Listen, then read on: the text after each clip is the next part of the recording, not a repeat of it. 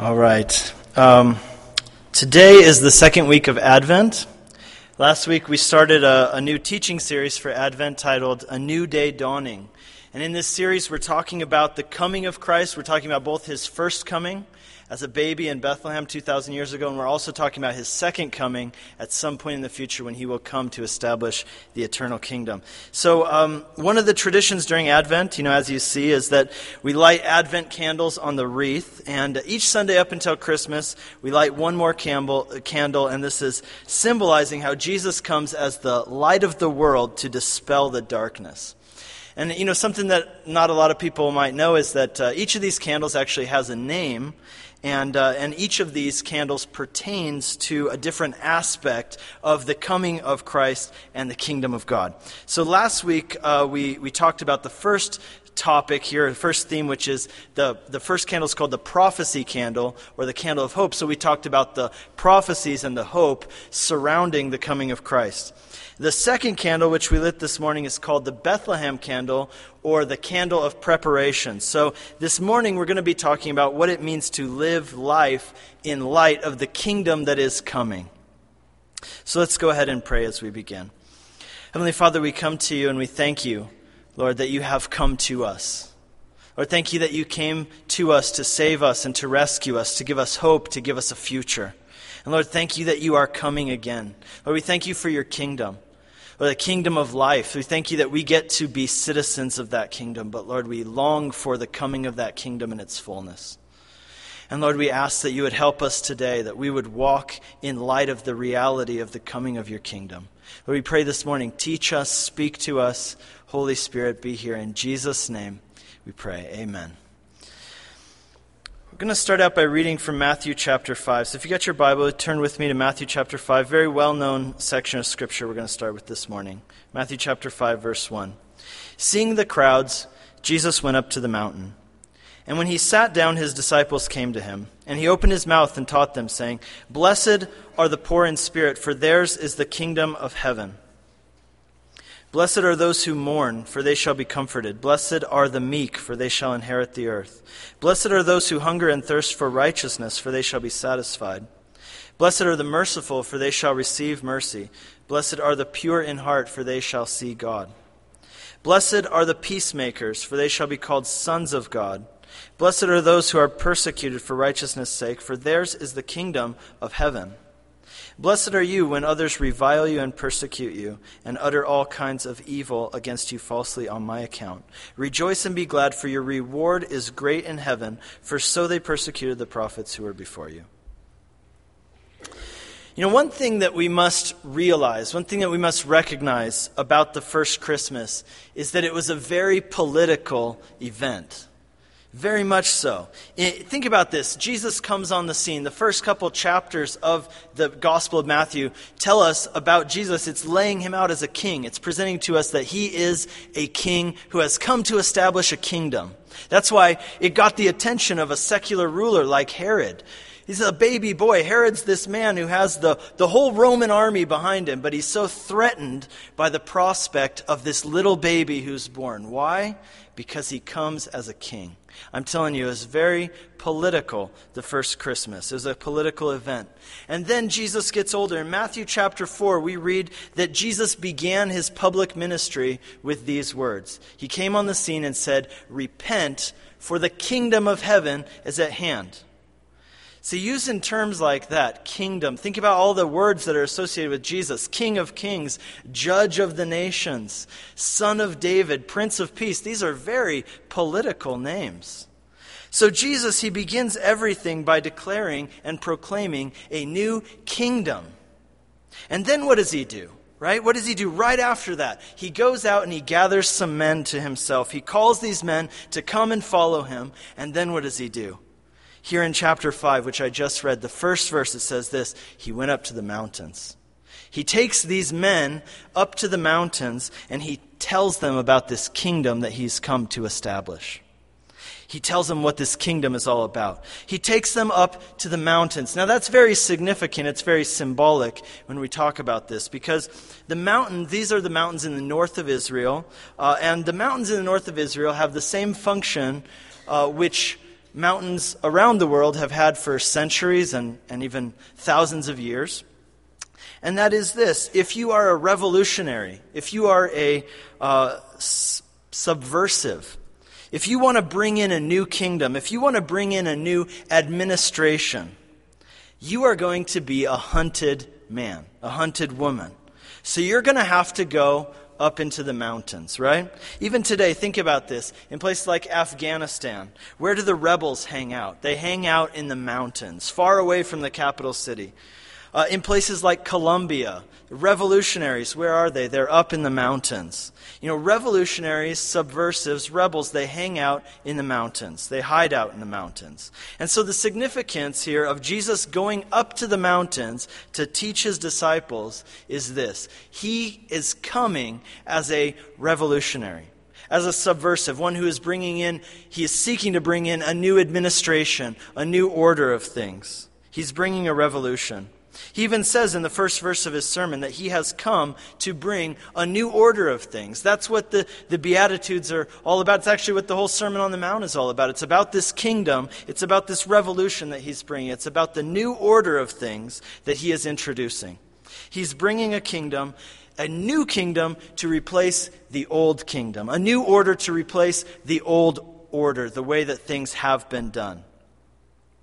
And, and so he goes up to the mountain to teach his disciples about this kingdom, to tell them what it's going to be like, what he's come to establish.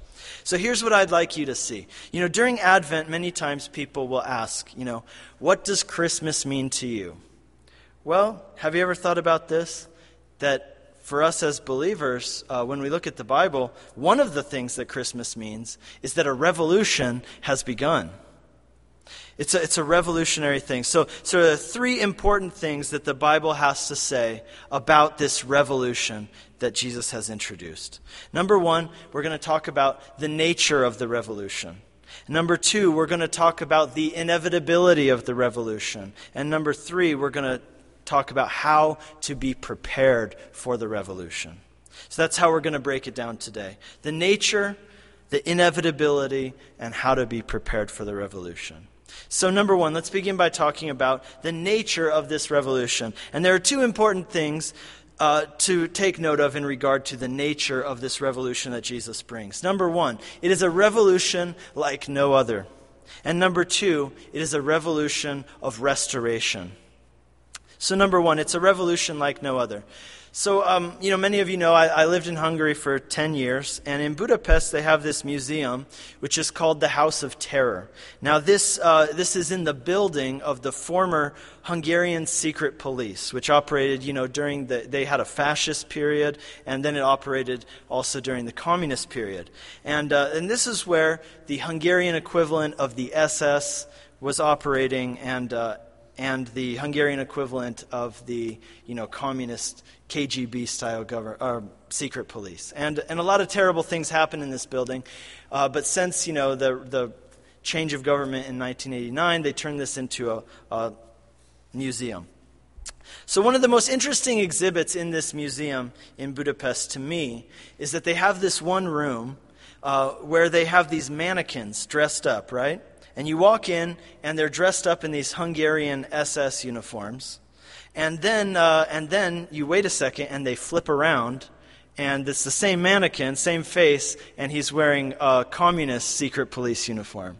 And, and the point they're making is actually very profound. Um, and what, what they're saying is that when Hungary had a so called revolution, you know, in the 40s, uh, all that changed was the uniforms. Nothing else, right? It's the same people. They're doing the same things. All that changed was the image they projected. The new regime was, was really operating on the same principles as the old regime. The one called themselves Nazis, the other one called themselves communists, but they're both pretty much doing the same thing. They function on the same basic principles. Now, that's actually a very profound statement that they're making. It's actually a very biblical statement that they're making. And that's this that all the kingdoms of this world, all the administrations of this world, all the revolutions that take place, they're basically just a reorganizing of power, but they still function according to the same principles, right? It's like reshuffling the same deck. It's like putting a new face on the same old thing. Uh, you know, you, the result is just more of the same of what you already had. Because God's word tells us this, and this is why it's such a biblical statement, is that really, ultimately, there are only two kingdoms. There is the kingdom of this age, the kingdom of this world, and, and, the Bible tells us, Jesus says three times in the Gospel of John that the ruler of this world is Satan.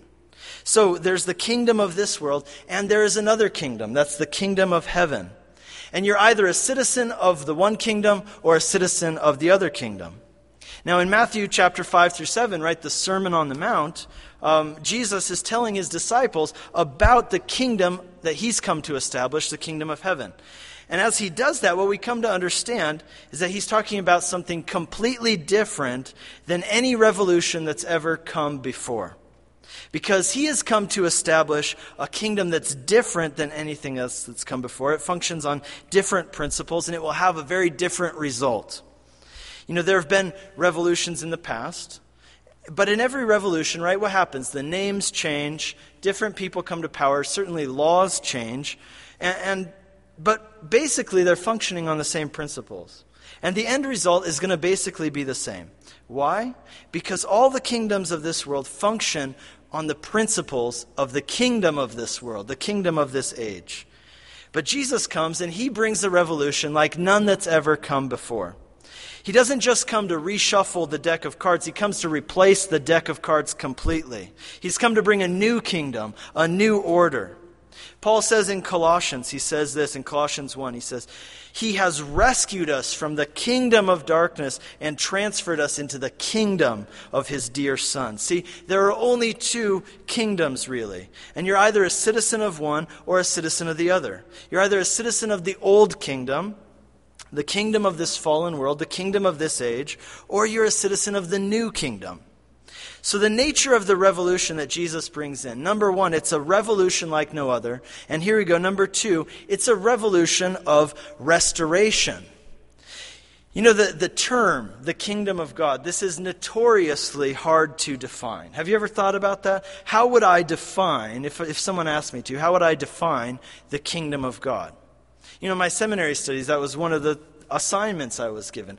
Define the kingdom of God because it's notoriously hard to nail down exactly what that is because it's so multifaceted, right? You say, well, this is the kingdom of God, and then the answer is, well, yeah, but that's not all that it is. It's more than that. And for me, that's what makes this topic the most intriguing topic in the whole Bible. What is the kingdom of God?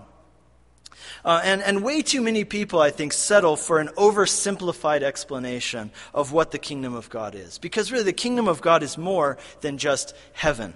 Right? It's more than just the community of those who are redeemed. It's more than that. Here's how I would define what the kingdom of God is it is the new order of things. It's the new order that Jesus is bringing in. It's life essentially the way it was made to be lived. It is true human flourishing because it is life without the weight of sin burdening us down. It's life without the curse of sin. Now, just imagine for a second what that would be like life without the curse of sin. It would be no more death, right? Because that is the curse of sin. It would mean no more things like sickness, uh, poverty. It would mean no more breakdown in, in relationships. There would be justice. There would be equity. And really, this is what the, the Hebrew concept of shalom is. I don't know if you're familiar with that term, shalom. You know, um, we translate the word shalom to be peace in English, but really the Hebrew concept of shalom is much bigger than, than our understanding of the English word peace. Because for us, right, peace just means the absence of conflict. But the, I would say that the word shalom is much richer than that. In fact, I would, I would go to say that the closest English word we have to really the Hebrew idea of shalom is the word harmony. But even that doesn't really sum it up because, because shalom is deeper, it's more profound than that. So here, here's, a, here's a dictionary definition of what the Hebrew concept of shalom is. I think I have it up on the screen. Shalom means completeness, wholeness, health, peace, welfare, safety, soundness, tranquility, prosperity, perfectness, fullness, rest, harmony, the absence of agitation or discord. In Hebrew, the, the modern Hebrew, the related words would be shalem, which means to pay for something, or shulam, which means to be fully paid. Now, that's a whole mouthful right there, right? And they just sum it up in one word. We don't have one word for all those things, but they do in Hebrew. It's the concept of shalom, and it's huge for the, the Hebrew people. Jewish rabbis would say that shalom is the theme of the Bible. It is, the, it is what the Bible's all about. It's all about shalom. And of course, they're speaking of only the Old Testament, but the Old Testament concept of shalom is the basis for our New Testament teaching of the kingdom of God. This is the basis of what Jesus is talking about when he's talking about the kingdom of heaven. You see, shalom is the original state that things were in before sin entered the world. And when sin came in, this state of shalom was destroyed, it was lost. And for the Jewish people, their hope of the Messiah is this that he will come and he will restore shalom. So for the Jewish people, right, shalom is what they long for. You know, you talk about cultural narratives. Well, this is the center of the Hebrew cultural narrative, the word and the idea of shalom. When you meet somebody in Israel, you don't say, hey, what's up? How's it going? You say, shalom, right? This is central to how they think about everything. The greatest city, the city where the temple was built, is called Jerusalem, right? What that means is the city of shalom. Right? That's their hope for the city. That the presence of God will come into that city and rest there. That the Messiah will come into that city and that he will rule and reign. And there he will usher in this kingdom of shalom. So their hope, right? This was a completely biblical hope. Is that the Messiah will come and restore shalom the, the state that we had before sin entered the world, and he'll do it by eradicating sin, by judging the nations and by establishing an everlasting kingdom which he'll rule over as king. And so, as Christians, too, when you realize that that is our hope as well, this is the hope of the kingdom of God. So, the revolution that Jesus is bringing, it's a revolution of restoration, the restoration of shalom.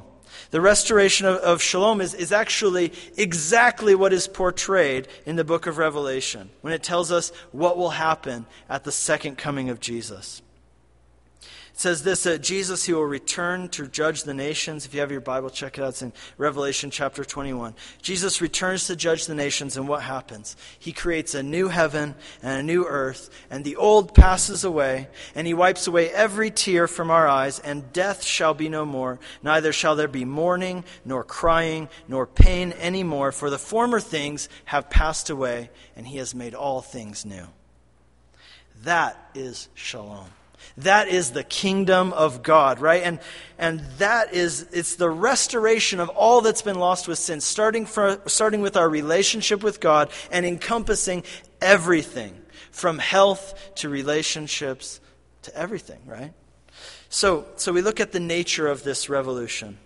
Now we turn to talk about the inevitability of this revolution. The inevitability of the revolution. One of the interesting things to look at in the Bible is this image of darkness and light. Now, this is especially true of Christmas. Uh, one thing to, to notice about the Christmas story is that everything happens at night, right? You ever notice that? right? The shepherds are watching their flocks by night and the angels show up, right? The wise men are following this star where you can only really follow a star at night, right? Jesus is born at night. Uh, they go to Herod at night. So, you know, the, one of the names that Jesus is given in the Bible, in, in Revelation chapter 22, Jesus is given the name of the bright and morning star. Now that's interesting because in the Bible, the coming of the kingdom of God, it is compared to the shift from night to day. It's compared to a sunrise, to the dawning of a new day.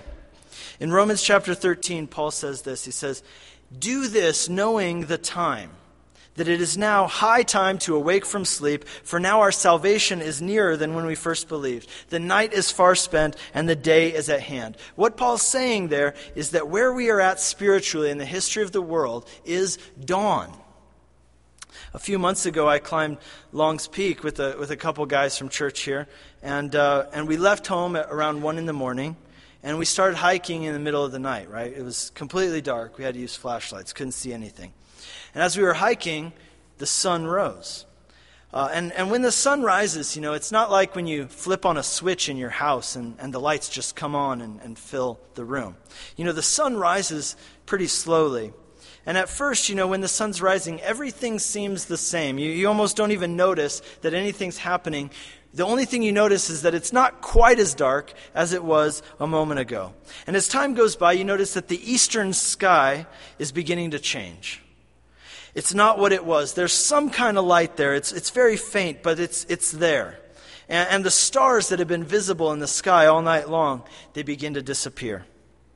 And soon, the only thing that's left, the only star that's left in the sky, is the morning star which is actually the, the planet Venus, but we call it the morning star. It's the last star that you'll see in the sky. It's the last indication of night, really. It's the last indication that the day is coming and the night is far spent. It's almost over. The next thing that happens after that is the sun actually rises, the day actually comes. So check this out Jesus Christ is born at night. In the darkest night of world's history, right? And his arrival is the arrival of the morning star. How beautiful is that? And where we're at spiritually in the history of the world, this is dawn. And, that is interesting thing to think about, really, because that describes where we're at. Dawn is neither night nor day, right? It's, it's both, really, at the same time. The day is coming and the night is leaving, but at dawn, they're both present at the same time. And that's really where we're at right now. Jesus is the bright and morning star. His coming on the first Christmas, it marks the arrival of dawn.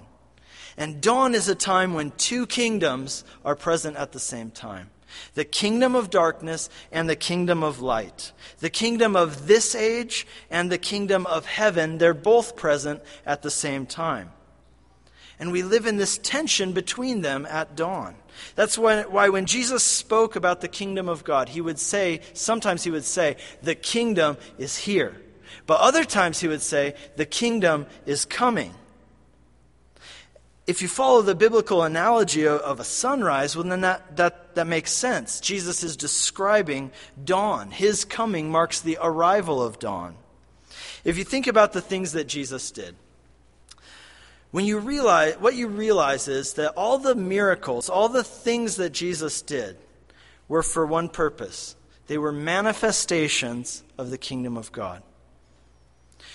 So think about the, you know, okay, remember this. Remember what I said earlier about how the nature of the revolution that Jesus brings is a revolution of restoration the restoration of shalom, right? Well, then now think about the things that Jesus did, the works that Jesus did. He comes into the world, he declares, the kingdom of God is at hand. The kingdom of God is here. It's coming in fullness, but now it's here in part.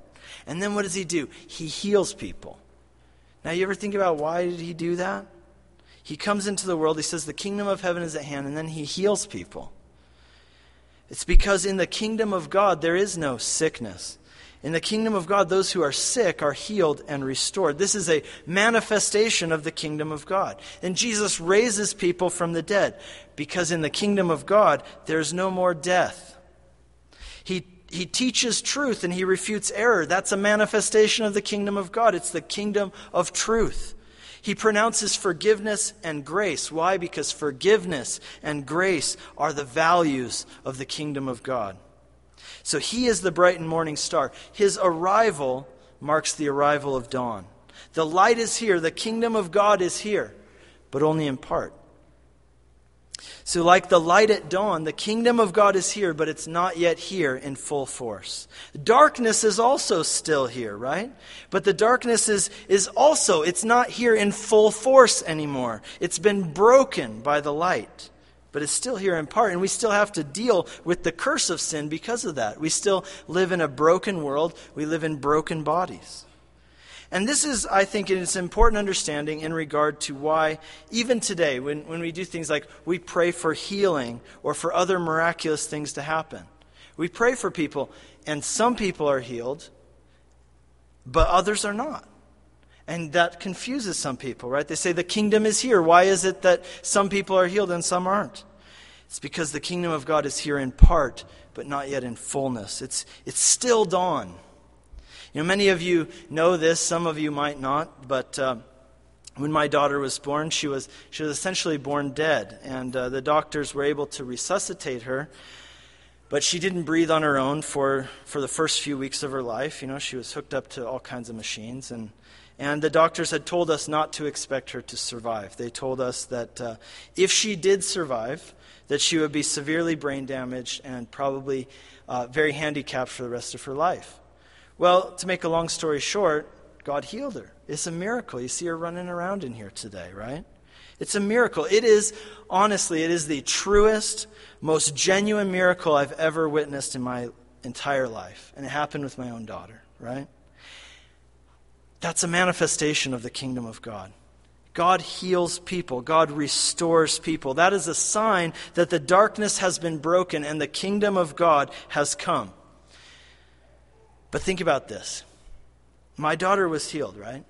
But someday, sooner or later, and I, I certainly hope later than sooner, uh, if, if, if Jesus doesn't come back first, someday my daughter will get sick again and she will die.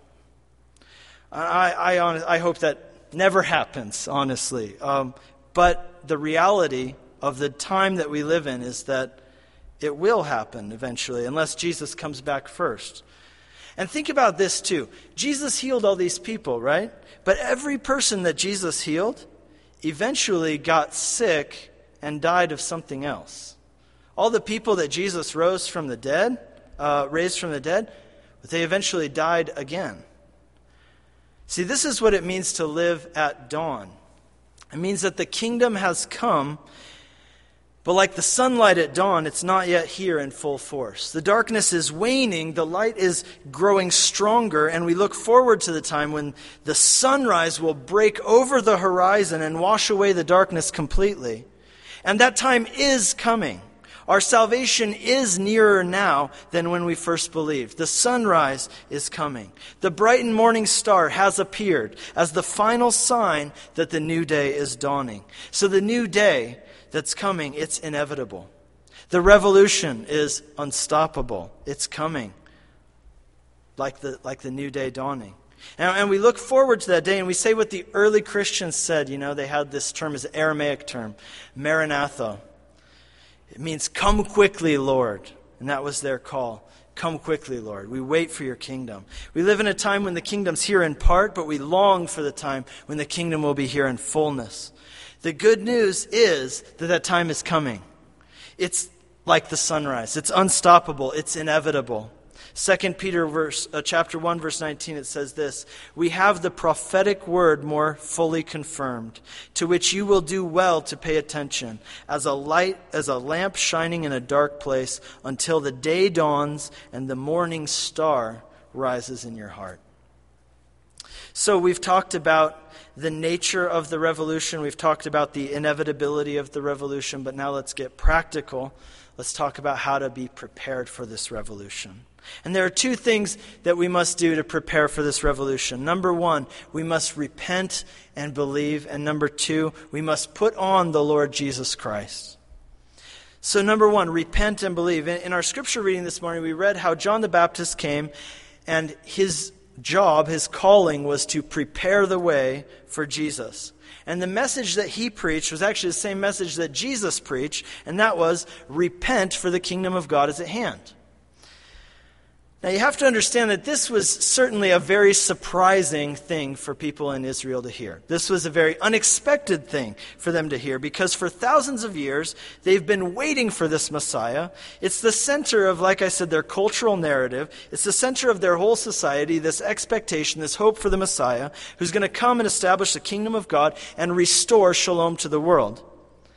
They've been waiting for this forever. And surely their expectation was that when the Messiah comes, he's going to come and the message will be rejoice, for the kingdom of heaven is at hand. Rejoice, be glad, it's here. We've been waiting for it. The Messiah has come.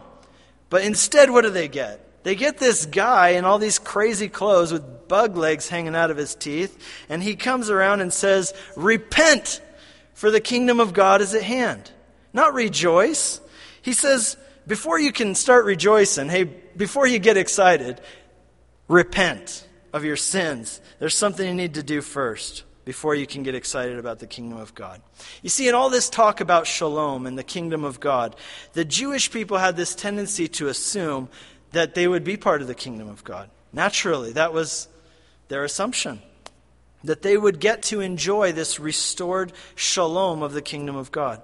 But the thing is this now, think about it. Now, this is laid out clearly in the Old Testament, but they had a tendency to overlook certain verses, as all of us tend to do, I think, right? There are certain verses that we pay a little bit less attention to.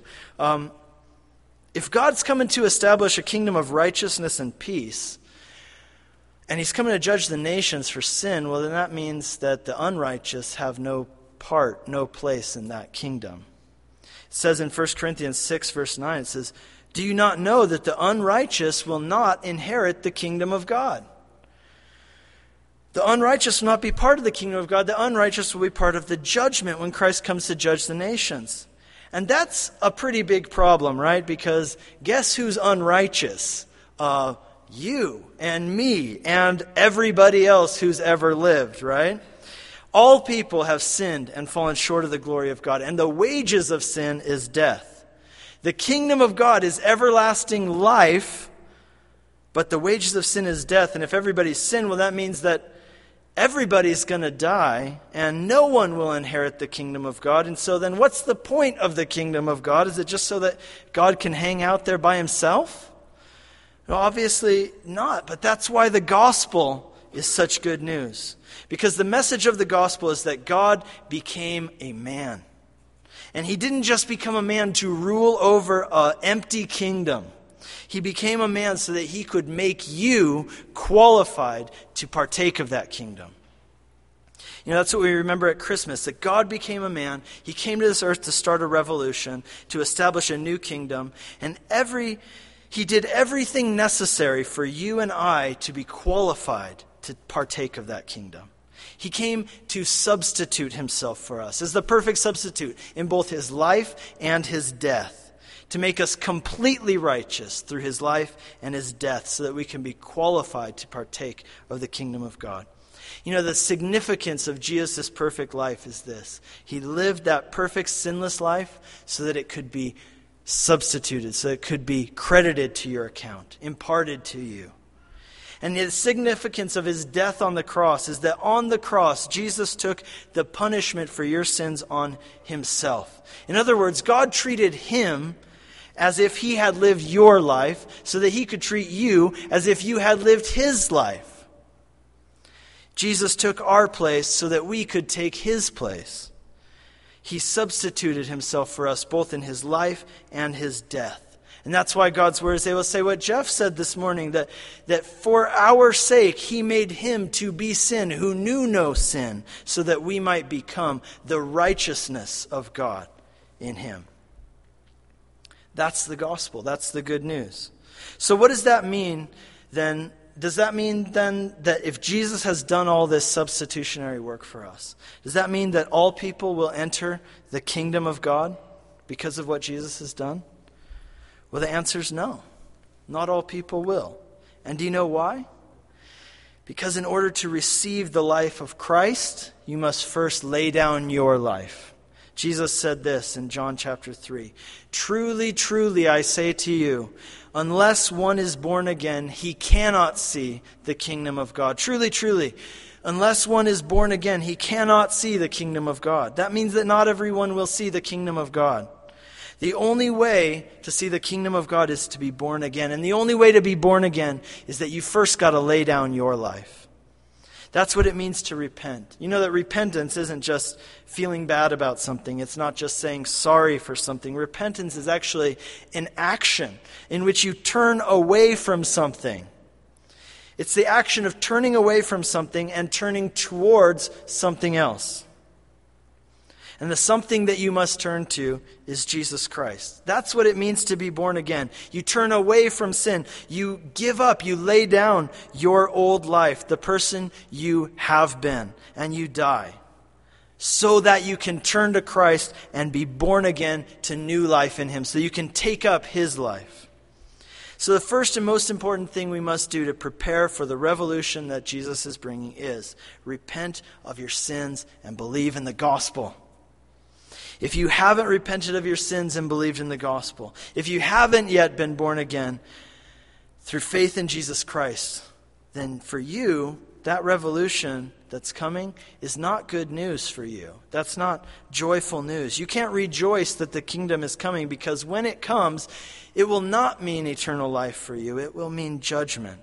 So, in order to be prepared for the kingdom that Jesus is bringing, you have to repent of your sins, lay down your life, turn to Christ, and take up His life as your Lord and Savior so that you can partake in the kingdom of God. And the other thing we must do to prepare for the revolution that Jesus is bringing is put on the Lord Jesus Christ. Here's what the rest of that verse from Romans 13 says. We read part of it earlier. The night is gone, the day is at hand. So then let us cast off the works of darkness and put on the armor of light. Let us walk properly as in the daytime, not in orgies and drunkenness, not in sexual immorality and sensuality, not in quarreling and jealousy, but put on the Lord Jesus Christ and make no provision for the flesh to gratify its desires. A new day is dawning. God has called us out of darkness and into the light, so we should walk in the light and no longer live under the influence of the darkness. See, Jesus is bringing a revolution. It's a new order, and this order is the way of shalom, right? It's the way that leads to true life, true flourishing of life, to satisfaction and joy. But here's the thing about living at the time that we live at. We live at a time when both the kingdom of this age and the kingdom of heaven, the old kingdom and the new kingdom, are present at the same time. And what that means for us practically is that it is possible to be a citizen of the kingdom of Jesus Christ, but still live under the influence of the old kingdom. 1 John chapter 2, John says exactly that. He says, The darkness is passing away. The true light is already shining. Whoever says he's in the light and hates his brother still walks in darkness. Whoever loves his brother abides in the light. So that's saying the same thing that it is possible to be a citizen of the kingdom of light, but still live under the influence of the kingdom of darkness. So, how should we prepare for the revolution that Jesus is bringing? Number one, by repenting of sin and putting our hope and trust fully in the gospel of Jesus Christ. And next, by putting on the Lord Jesus Christ and walking in that newness of life rather than continuing to live under the influence of the old kingdom. And Paul says this in Ephesians chapter 4. Uh, you can follow along in your Bible, but just let this sink in. Put off your old self which belongs to the former manner of life and is corrupt through deceitful desires. And be renewed in the spirit of your minds, and put on the new self, created after the likeness of God, in true righteousness and holiness. Therefore, having put away falsehood, let each of you speak the truth with his neighbor for we are members one of another. Let the thief no longer steal, but rather let him labor, doing honest work with his own hands, so that he may have something to share with anyone in need. Let no corrupting talk come out of your mouths, but only such as is good for building up, as fits the occasion, that it may give grace to those who hear. And do not grieve the Holy Spirit of God by whom you were sealed for the day of redemption. Let all bitterness and wrath and anger and clamor and slander be put away from you, along with all malice. Be kind to one another, tender hearted, forgiving one another, as Christ and God forgave you. You know, that's what it looks like to walk in the light. That's a new way of living. It's different from the way of this world to the way that is natural to this world because it's, it's not natural. It's the way of the kingdom of God. That's what it looks like to live under the influence of the kingdom that is coming rather than the kingdom that is passing away. This is the order of the kingdom of God, the new order of things. So, the meaning of Christmas is really this that a revolution has begun. It's a revolution like no other revolution that's ever come before. It's a revolution of restoration, and its coming is inevitable. So let us make sure that we're prepared for the coming of the kingdom of God. And if you've never truly repented of your sins and put your faith in Jesus Christ as the only hope for your salvation, I urge you to do that today. Because the new day is on the horizon, and you need to make sure that you're ready when it comes. And for those of you who have been born again and have already put your faith in Jesus Christ, put your faith in the gospel as your only hope for salvation, I would urge you put on the Lord Jesus Christ. And do not walk in darkness any longer, but walk in the light of the kingdom of God, which has come in part, but it is coming in fullness. Amen? Let's stand and pray.